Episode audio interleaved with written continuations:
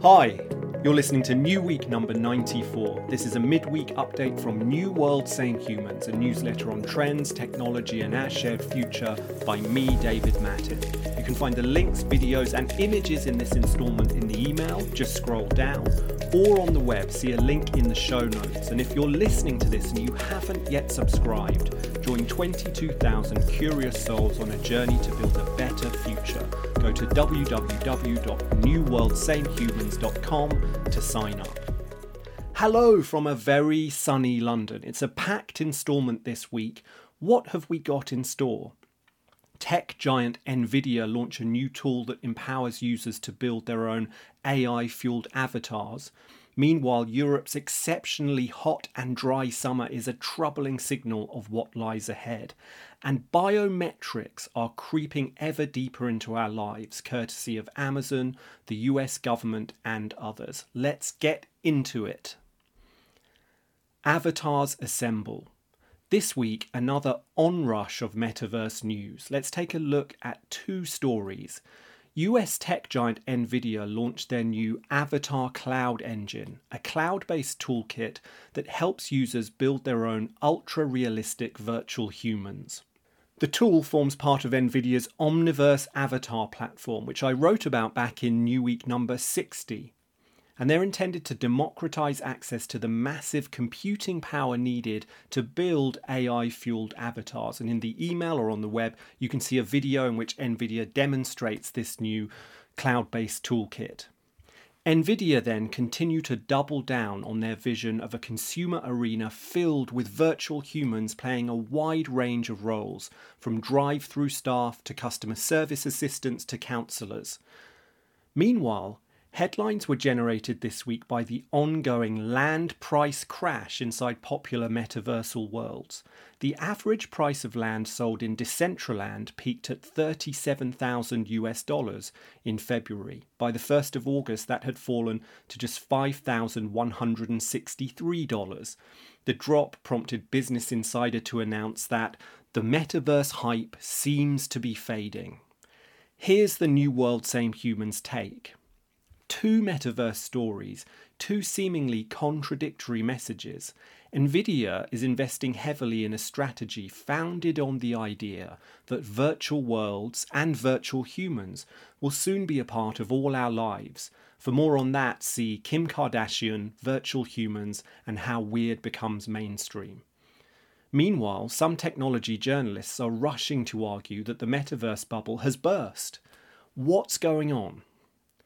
What bedevils so much discussion of the metaverse right now is the lack of any clear definition.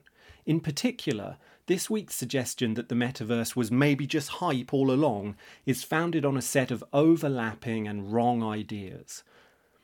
The metaverse isn't Decentraland or Roblox or any other specific virtual world. Instead, as Tim O'Reilly argued this week in a brilliant essay, the metaverse is best understood not as a place, but as a medium.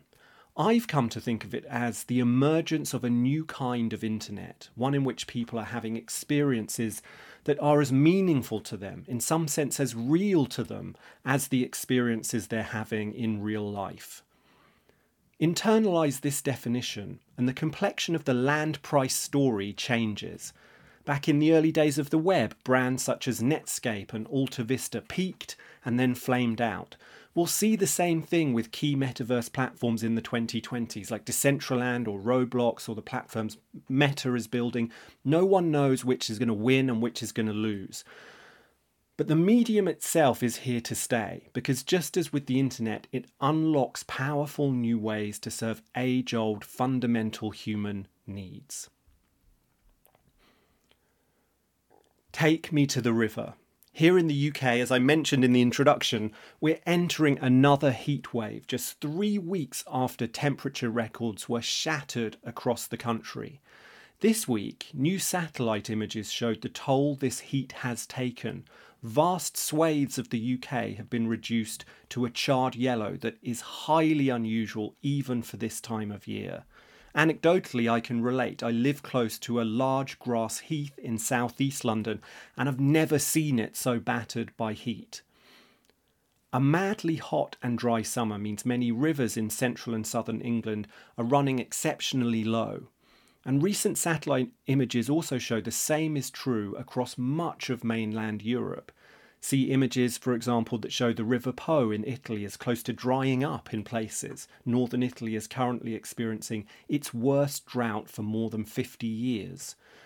Meanwhile, Spain is experiencing a prolonged dry spell that has seen reservoirs hit rock bottom. Check out this brilliant Twitter thread for a rundown of the many ways the insane heat has disrupted Europe this summer, and of course you can find a link to that thread in the email.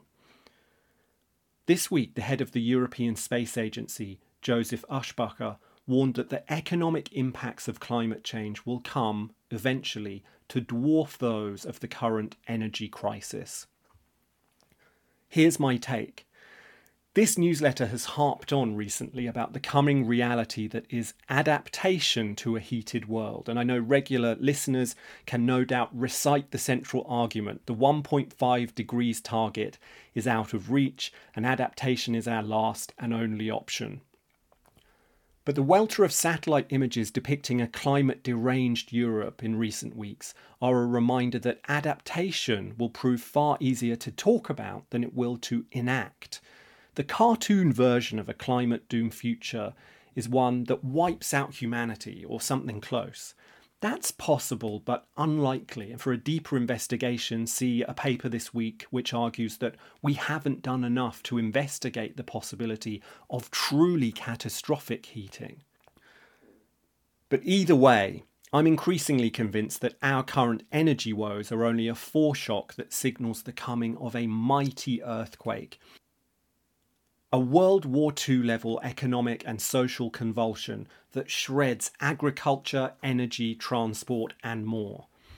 If that turns out to be the case, then the only way out will be through. We need to ready ourselves collectively and individually for what is coming, and we need to start thinking about what we want our societies to look like, who we want to be when we get to the other side. Hand it to you. Three stories combined this week to form a signal of a coming age of biometrics. Amazon announced that it will bring Amazon One palm scanning payment devices to sixty-five Whole Foods stores in California. That's the biggest rollout of the technology so far. The device requires that users first link a scan of their palm to a payment card.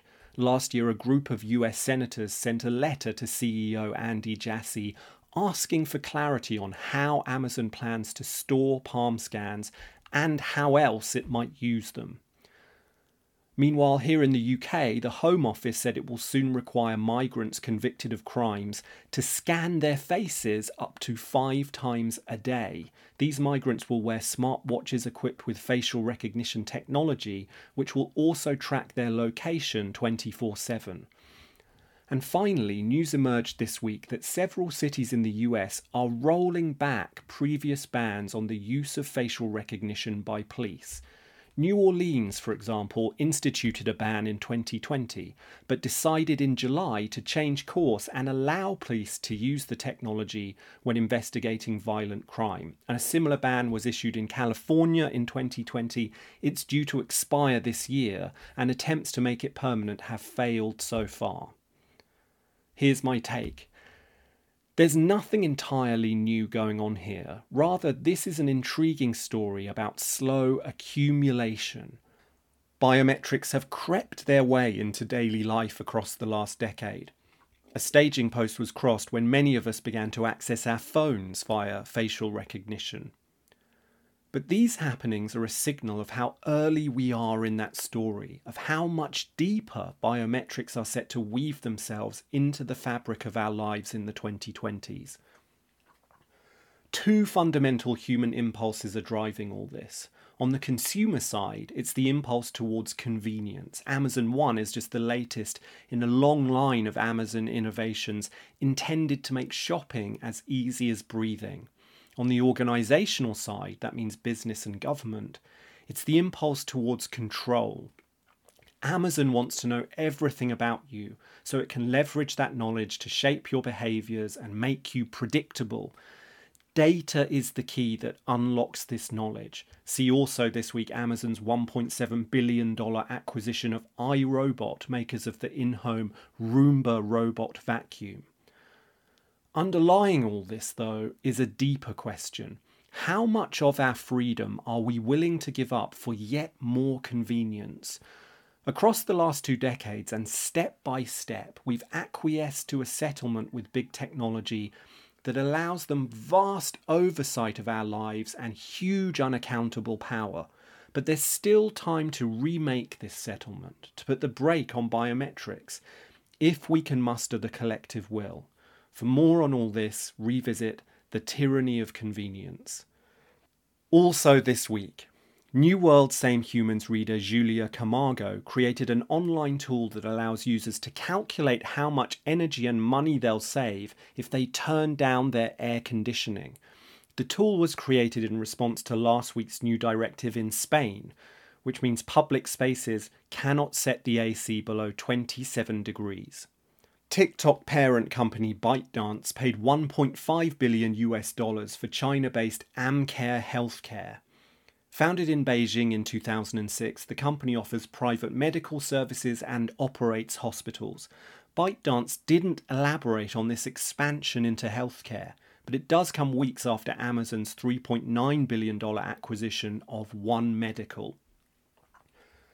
Food delivery company Deliveroo says it may leave the Netherlands. The company cites poor results in the country. But regulatory changes are also shaping the company's future. The E U is mulling new regulation of gig economy platforms that would see many of their workers recognised as full employees. Chinese tech giant Baidu has gained permission to run driverless taxis in two Chinese provinces without a safety driver in the car. This marks the first time permits have been issued for fully driverless cars on Chinese roads. Also this week, video emerged showing a driverless Tesla ploughing through a cardboard cutout child in a safety test. But it is contested whether Tesla's self-driving technology was in operation during the test. The number of U S teens who say they are online almost constantly has doubled since twenty fourteen. According to Pew Research, back in twenty fourteen, only twenty-four percent of teens reported spending most of their time online. Now that figure is forty-six percent. YouTube was the most popular platform among respondents, used by ninety-five percent of U S teens. TikTok came second with sixty-seven percent. Meta launched Atlas, a new A I language model that outperforms much larger models on question answering and fact-checking tasks. Atlas is augmented by a knowledge base that it can search to help it handle factual questions. A U S federal judge says A Is cannot hold patents in a case involving computer scientist Stephen Thaler and his quest to assign patents to A Is he has created. Judge Leonard P. Stark noted that U S law is clear that only people can hold patents. And finally, virtual reality can cause experiences of transcendence that mimic those caused by L S D, according to a new study. A V R experience called Isness D produced the same effects as a medium dose of L S D on four key response indicators commonly used in studies of the drug. The experience sees participants take the form of a cloud with a ball of light at its centre. Humans of Earth. As always, here are a few key metrics to help you keep track of Project Human. The global population stands at seven point nine six six billion. Earth's currently needed stands at one point seven eight six. The global population vaccinated against COVID stands at sixty-one point nine percent. The twenty twenty-two progress bar stands at sixty-one percent. And on this day, the twelfth of August nineteen ninety-one, the I B M personal computer is released. The first microcomputer in the I B M P C line, it sets the template for the personal computing revolution of the nineteen eighties and nineteen nineties. Face to face. Thanks so much for listening this week. The creep of biometric technologies into our lives is a slow-motion collision between new technologies and age-old human needs. A classic case, in other words, of New World Same Humans.